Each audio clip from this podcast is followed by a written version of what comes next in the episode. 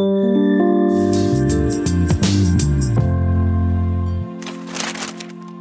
Приветствую всех слушателей нашего цикла подкастов, посвященных 85-летию образования Краснодарского края. И сегодня мы в самом его сердце будем искать в газетах прошлых лет интересные факты о том, как же жили наши предки. В прошлых выпусках мы смотрели карикатуры, изучали рекламу, афиши кино и даже разгромные статьи агитационных работников. А какой период мы рассмотрим сегодня и во что углубимся, давайте спросим у нашего сегодняшнего эксперта. Вадим, привет! Привет, Женя. Расскажи, пожалуйста, что мы тут делаем вместе с нашими слушателями сегодня.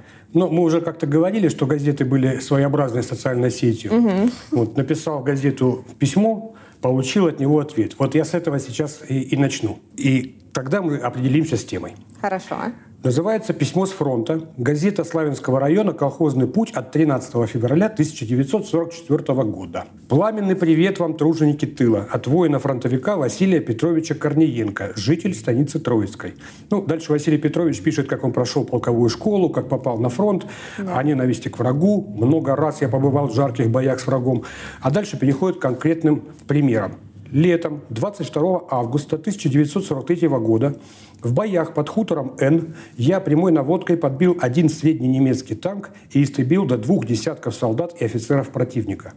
28 сентября 1943 года под селом К против наступающих наших частей противник бросил в контратаку до 20 танков и самоходной артиллерии и большое число солдат и офицеров. Я был выдвинут на передний край и начался жестокий поединок одного орудия с танками и пехотой противника. В этом неравном бою я сжег два средних танка и истребил до трех десятков солдат и офицеров противника. Обалдеть. Это за, образ... человек. за образцовое выполнение боевых заданий я награжден орденами Отечественной войны второй степени, Красной Звезды и медалью за отвагу. Настоящий герой. Я вам рассказал о боевых успехах на фронте. Хочу, чтобы вы рассказали мне, как помогаете фронту, как восстанавливаете разрушенное немецкими оккупантами колхозное хозяйство, как идет подготовка к весне, как вы выполняете план весеннего сева. Я хочу, чтобы обо всем этом рассказали комсомольцы и комсомолки, рабочие и работницы, колхозники и колхозницы, трудовая интеллигенция моего района, моей станицы Троицкой – Жду ваших писем. Корниенко ВП, полевая почта 33027М. Вот тему восстановления хозяйства послевоенного мы с тобой сегодня и рассмотрим. Ну, тема прекрасная. Мы уже немножко ее касались. И я помню, что э, мы говорили о том, что э, Краснодар попал в топ-15 самых разрушенных городов, то есть восстанавливать нужно все.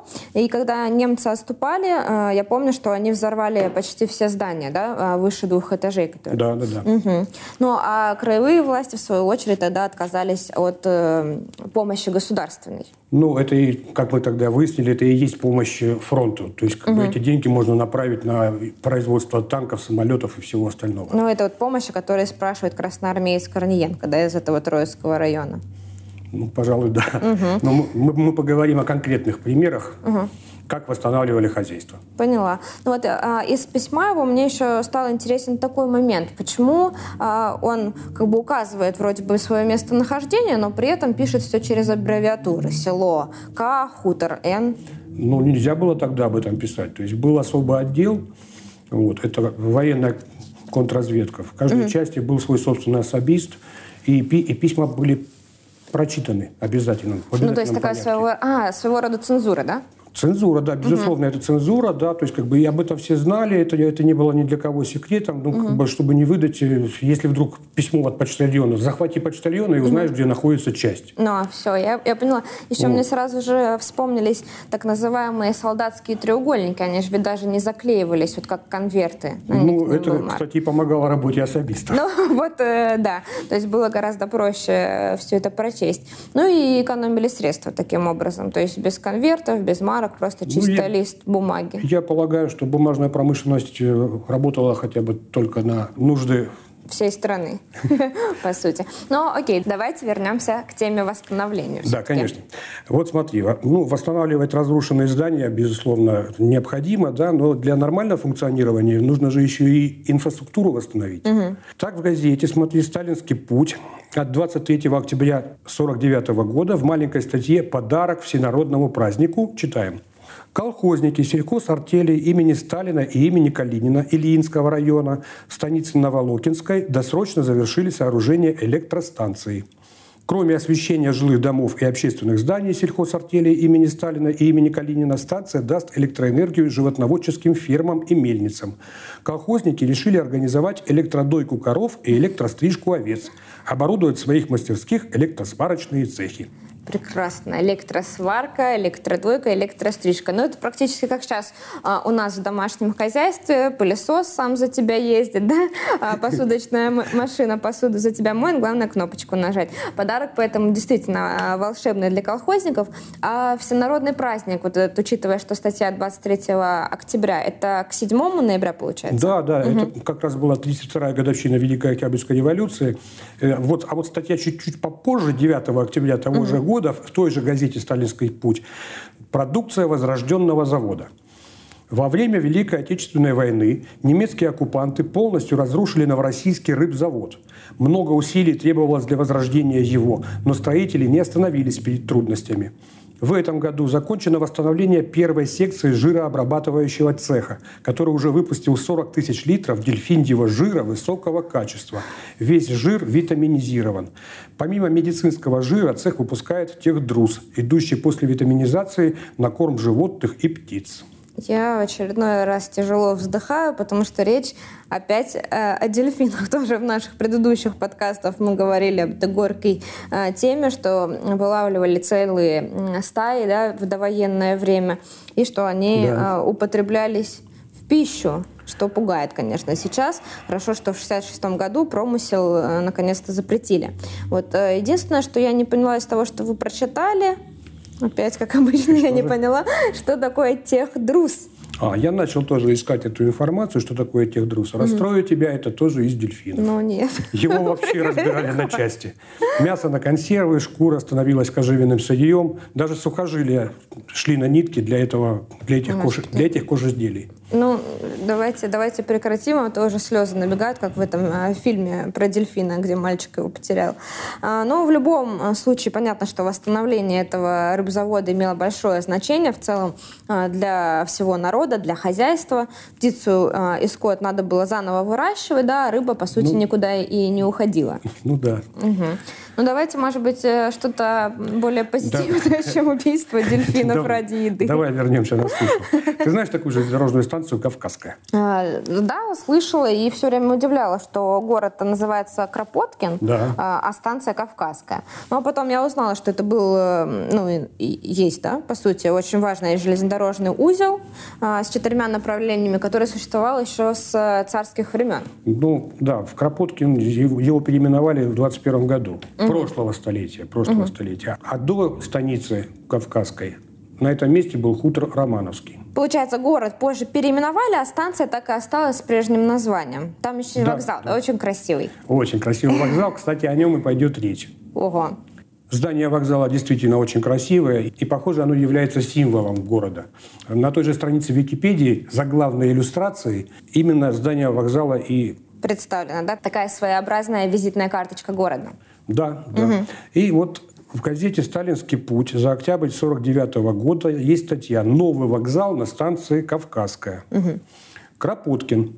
На станции Кавказская закончено восстановление вокзала, разрушенного немецко-фашистскими захватчиками в годы войны.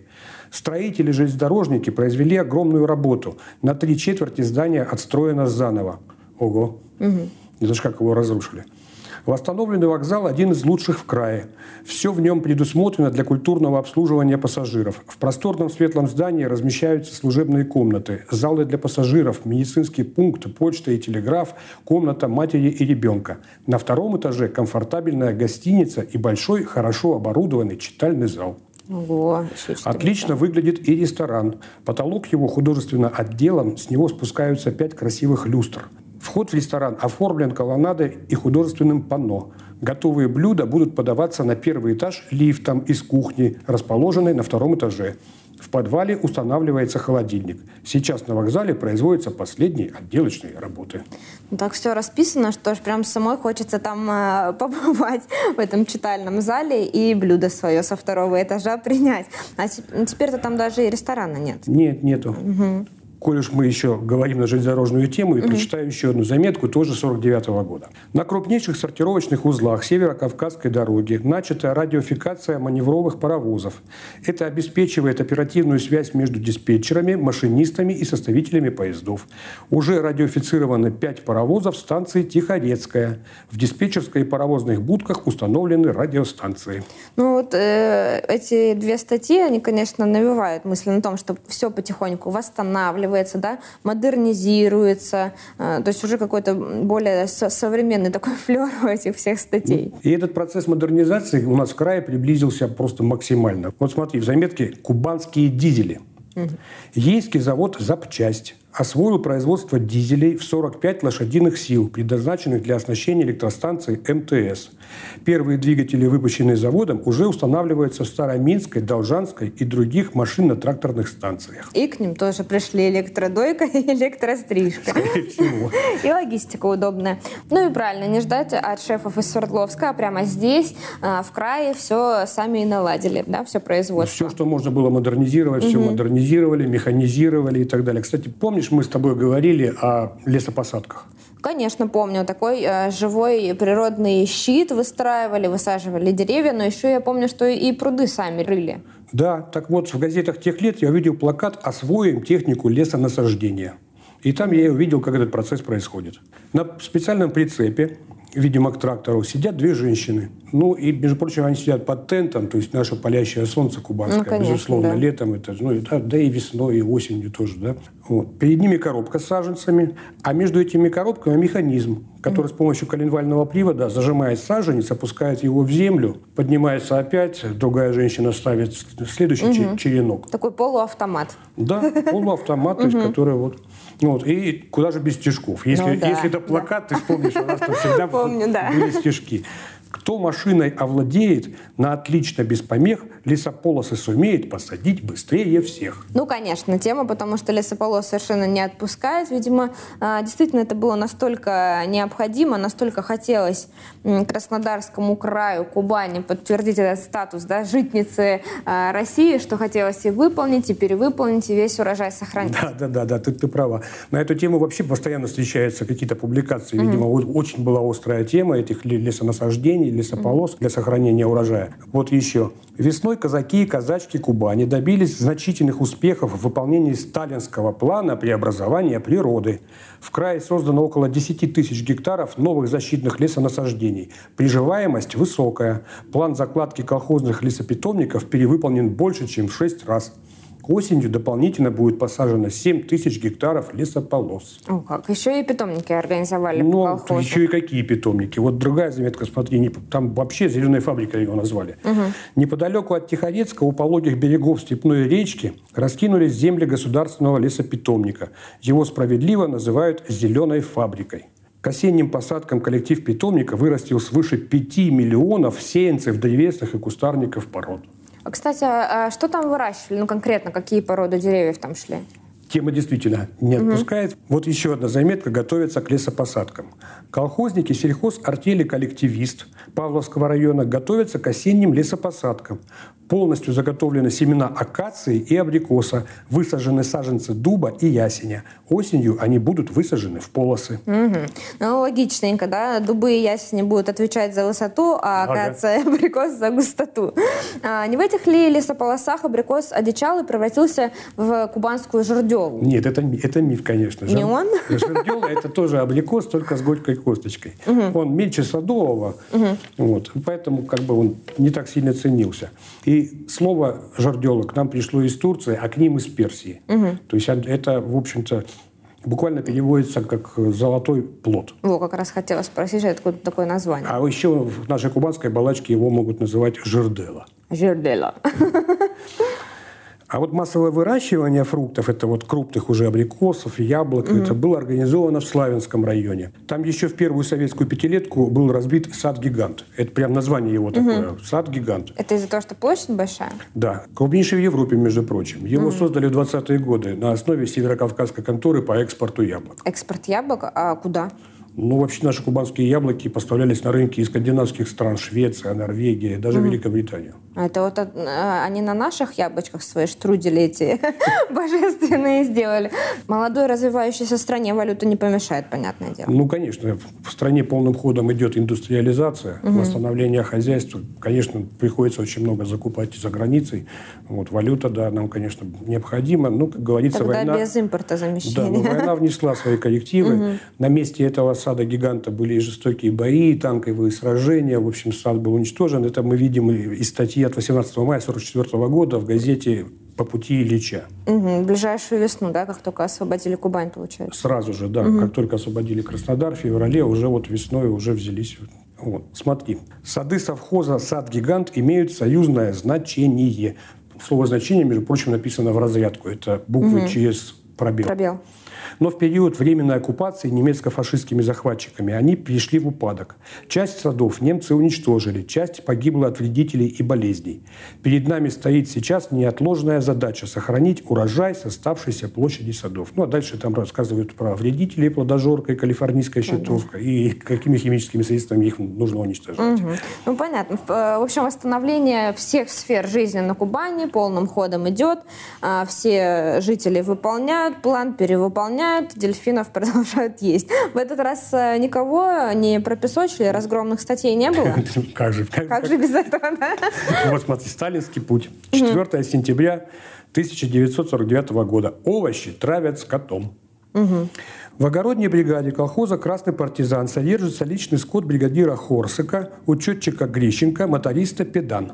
Их скот пасется без надзора, стравливая овощи. Об этих безобразиях знают в правлении, но мер не принимают. Да и какие меры могут принять правленцы, если там же, в колхозном огороде, находится на выпасе двухлетняя телка председателя колхоза товарища Жукова. Подпись КХ. Каха. То есть э, этот самый Каха боялся полностью имя свое писать, когда о телке председателя колхоза заметку пишет, да? Скорее, скорее всего, да. То есть mm-hmm. в тех предыдущих разгромных статьях были подписи прямо с фамилиями, а не Анимочкин. Ну да, помню, да. Строкун. Строкун. Да, помню эти, да, фамилии. А, ну что ж, Вадим, спасибо большое. А, в этот раз тоже было интересно. Меня на самом деле поражает то, что буквально там у нас были заметки, да, 49 -го года. То есть буквально за 4 года после, ну скажем, окончательной уже победы уже у нас и электродойка, Электрострижка. Электрострижка и полуавтомат, который зернышки закладывает. Очень это интересно, это впечатляет, это радует, что такими быстрыми темпами действительно можно страну восстановить. Конечно, не без помощи народа. Спасибо вам большое, приходите к нам еще. Пока-пока. А дельфинов ну, все-таки жалко. И, и правда, про них не нужно.